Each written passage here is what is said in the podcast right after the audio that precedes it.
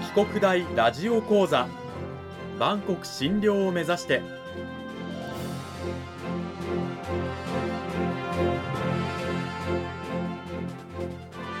番組タイトルにあるバンコク診療とは世界の架け橋を意味する言葉です。この番組はアジアの十字路に位置するここ沖縄にある沖縄国際大学で日々どのような研究や教育が行われているのかを発信していく番組です。案内人はラジオ沖縄アナウンサー小橋川響が務めます。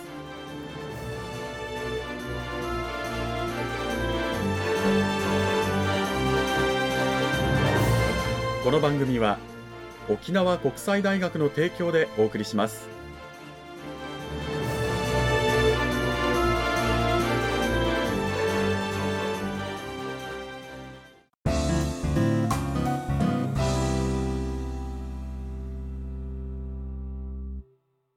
沖国大ラジオ講座今週は先週に引き続き沖縄国際大学総合文化学部日本文化学科の葛綿正和先生を迎えてお送りします。葛綿先生今週もよろしくお願いします。はいよろしくお願いします。講義タイトルは古典に学ぶと題してお送りしていきます。今週の内容に入っていく前に私の方で先週の軽いおさらいをしていきたいと思います。古典に学ぶということで先週からねあの平家物語を取り上げておりました平家物語、まあ、祇園少女の鐘の声諸行無常の響きありという冒頭が非常に有名な日本の古典作品ですけれども実は全12巻3人の主人公がいます。平清盛そして木曽義仲源義経というふうになってるんですがこの平家物語の中ではそれぞれの人物が活躍し亡くなってまた次の主人公へバトンタッチというふうに描かれています。で清盛なんですが、まあ、奈良のね都を燃やしてしまいましてそこで奈良の大仏が燃えたということでそのたたりといいますかね罰を受けたというような感じで清盛は熱病によって苦しんで亡くなります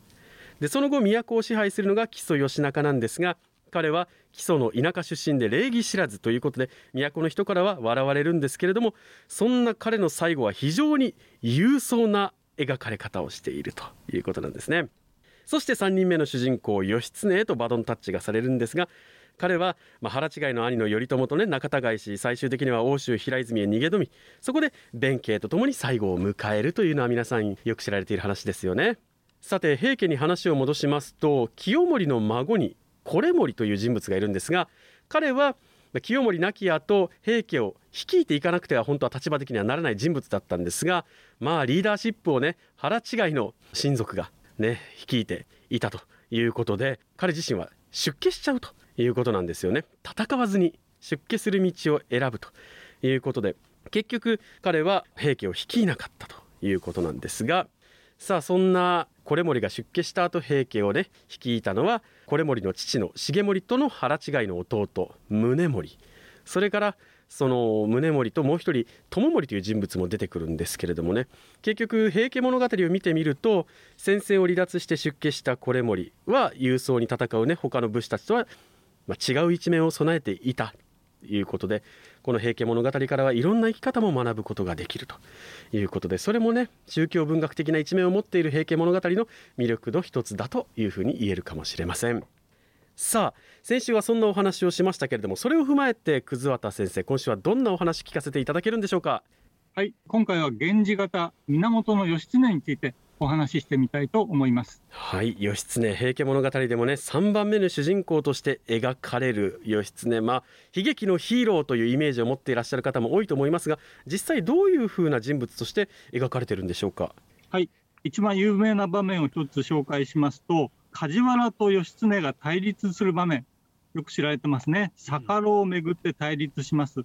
船の進行方向をたやすく変えられるような逆路というのを備え付けたらいいんじゃないのと梶原さんは言うんですけど、義経は拒むんですね。そのため梶原さんはですね、義経のことをイノシシ武者と呼んでるんですが、まあ、2人はものすごい対立をいたします。ちょうどテレビドラマで言いますと菅田将暉さんが義経でしたよね。梶原役は中村獅童さんでした。そんな2人の対立がありました。でこの対立が後に義経を決定的に追い込んでしまうことになるんですけれどもまだこの時はただ対立をしているだけということで義経、ね、その後こう戦に勝って捕虜を引き連れて鎌倉に行くんですけどここからなんですよね義経の運命が変わっていくのは。はい。頼朝はですね義経を鎌倉に入れないんですね。腰越えというところに追い返します。で義経さんは自分の無実を訴えます。あの手紙を書くんですね、うん、それを腰越え状と言ってるんですけど自分は謀反の心はないと切々と訴えるんですけれども頼朝は義経を拒むということになります。うん。この頼朝が義経を拒んだ原因が頼朝にねあることないこと吹き込んだ梶原のせいなんですけれども まあいろいろな理由があって頼朝はね義経を拒むことになると思うんですよ。この言葉だけではなくて。ただその梶原という人物のね言葉が義経の運命を大きく変えたのはおそらく間違いないだろうということで兄である頼朝から義経は逃げなくてはならなくなった。で都落ちするんですけれどもここであれですよね淀川河口のね大物浦というところから船に出ようとするんですがここで平家のたたりなのか何なのか義経苦労するわけですよね。はい暴風が押し寄せるんですね出港できない。まあ実は平家物語ではこの怨霊の力というのもかなり大きな要素になってるんですけどもで義経さんはこの後吉野の山奥に逃げ込むということになります。うんこうやって逃亡劇が続く義経なんですけれどもさあそこで一番有名なのが北陸のあたか関という関所。ここを通過しようという場面。これはねいろんなこう舞台とかにもなったりしてますよね。はい、ここはちょっと平家物語を離れまして義経記という、まあ、別の作品が出展になるんですけど義経記義経の一生を描いた物語ですね、うん、そこの中ではですねこのあたかの関所を通過するとっても有名な話でドラマで言いますとあたか歌舞伎ですと勧進帳という作品になってます、うん、実は黒澤明の映画虎の尾を踏む男たちというのがあるんですけどそれまさに勧進帳を映画化してまして、うん、弁慶役は確か大河内伝次郎さんでしたけどももうかっこいいですね、えー、白紙の勧進帳をペラペラと読むそういう有名な場面がありましたさて「平家物語」に話を戻しますと平泉で義経最後を迎える流れにはなるんですが弁慶の立ち往生とかもね有名ですよね。矢を何本も受けても倒れず立ったまま死ぬという。であの義経といえばちょっと聞いたことある話で最終的にこう義経は死んでおらずに逃げ切って逃げ切って大陸に渡ってジンギスカンになったっていう話があるんですけどこれどうなんでしょうか葛畑先生。これはまあとんでもない都市伝説という感じでしょうかね。まああの北海道に渡ったという伝説は当時からあったようですけれどもそれがまあ膨らんでしまったということですかね。なるほど、うんさてその義経なんですけど後年ねやっぱりこの悲劇のヒーローとして描かれたりするんですけれども江戸時代とかまで行くとやっぱ歌舞伎におけるヒーローは義経。もう一つあの曽我兄弟というねあのヒーローもいるというふうに伺ってるんですがこの曽我兄弟どういう兄弟なんでしょうか？はい。歌舞伎の二大ヒーローというと義経が曽我兄弟なんですけど曽我兄弟は敵討ちの話ですね。ちょっとあらすじ言いますとお父さんを殺された曽我兄弟十郎五郎という兄弟なんですけど敵工藤助経を討ち取る話ですけども実はその工藤助経さんというのは頼朝の家来なんですね。だからなかなか狙うチャンスがないんですけれども富士山の裾野で狩りをするそういう場面で工藤助経を討ち取るという話になってます。はあ、くしくも義経と同じこの頼朝の時代というね舞台になっているんですが結局この曽我兄弟なんですけれどもね敵討ちを果たした後は2人ともま死んでしまうというこれも義経と同じような悲劇的な最後になっていますよね。そうですね、うん、まあだから最後負けた人を取り上げるのが芸能の役割というか 演劇お芝居の世界なんでしょうかね。はい、で十郎曽我兄弟のお兄さんの方恋人がいるんですけど大磯の寅さんと言います。寅さんという人恋人が殺されたんで、涙を流すんですね。だから、十郎が殺された5月28日は必ず涙の雨が降るということになってるんだそうです。寅さんの雨と、寅が雨というんだそうです。鎌倉幕府の公式の記録というのは、吾妻鏡と言いますけども、これはまあ言えば勝った人、勝者の歴史ですよね、うん、それに対して負けた人たちを救い上げてくれるのが芸能と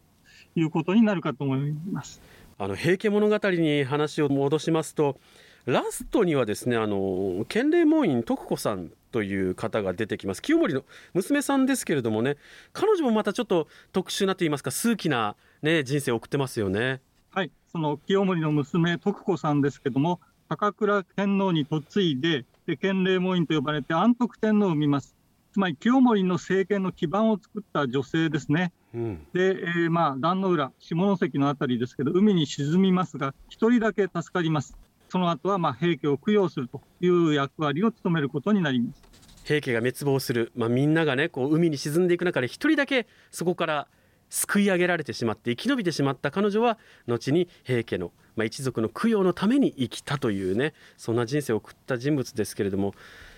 最近のテレビドラマやっぱりこの女性がねあの非常に活躍するシーンも多く出てくると思いますけれども今やっているね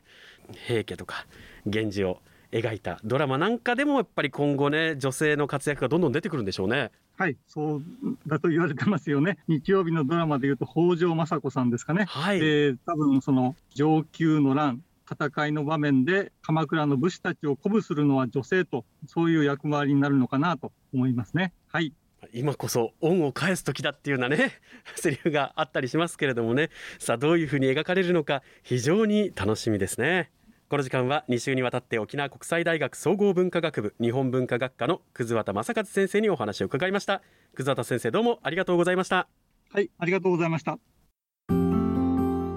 さて葛畑先生の専攻は古典ということでね先生のもとで学んでいる学生さんたちもそういった、えー、古典を題材にした卒論を書いてるのかなというふうに思うんですけど実際のところどうなんでしょうか？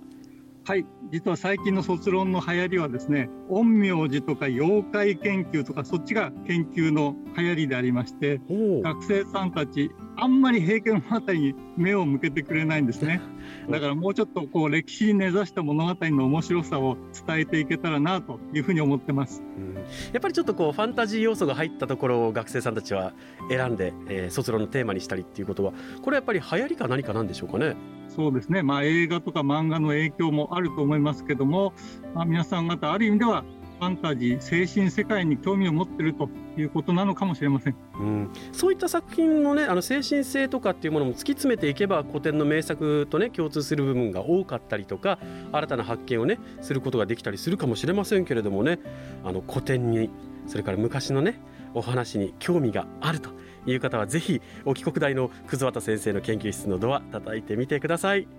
2週にわたって葛畑先生どうもありがとうございました。はいありがとうございました